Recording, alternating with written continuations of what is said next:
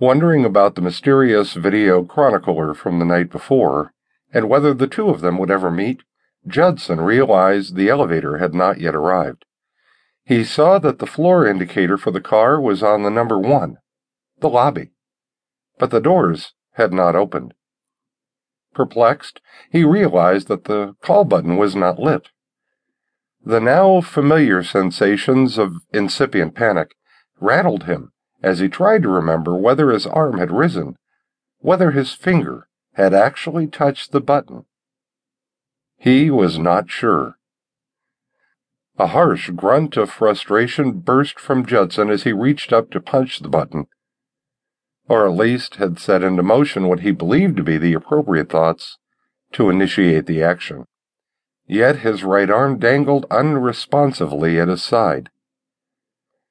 With his breathing suddenly accelerating and sweat prickling from all over his body, Judtson could feel a full-blown anxiety attack triggering within him. Button, arm, hand, come on! Get up and punch the button!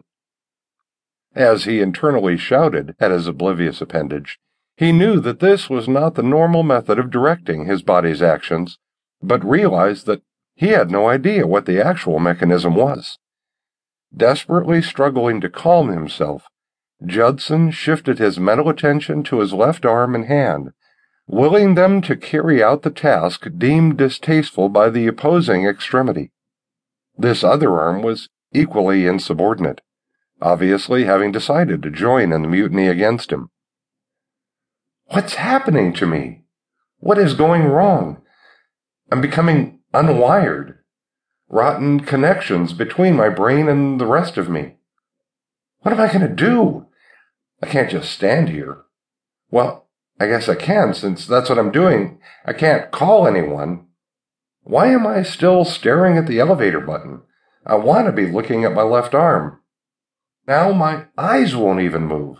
Oh my God, no, please help me. Through the fog of his roiling terror, at the fringe of his peripheral vision, Judtson saw the elevator doors open. They're opening. Maybe I did actually press the button. Yeah, that's it. Maybe I did. Maybe I'm just going crazy. That'd be better than this, whatever this is. Judtson, Recognizing Saylor's voice, he tried to turn, tried to speak. Nothing.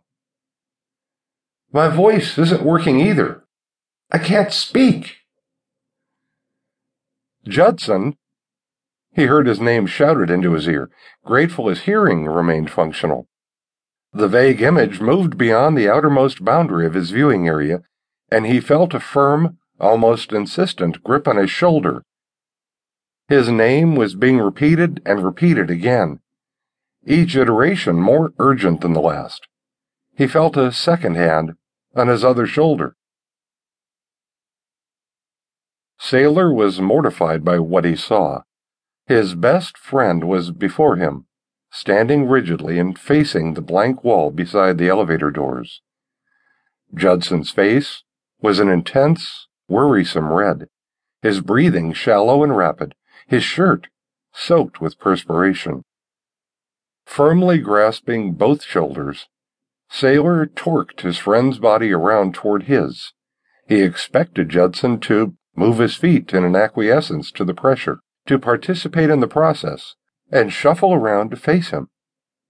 Instead, the two feet remained planted, and Saylor's efforts were only rewarded with a corkscrewing of Judtson's body barking out Judtson's name over and over.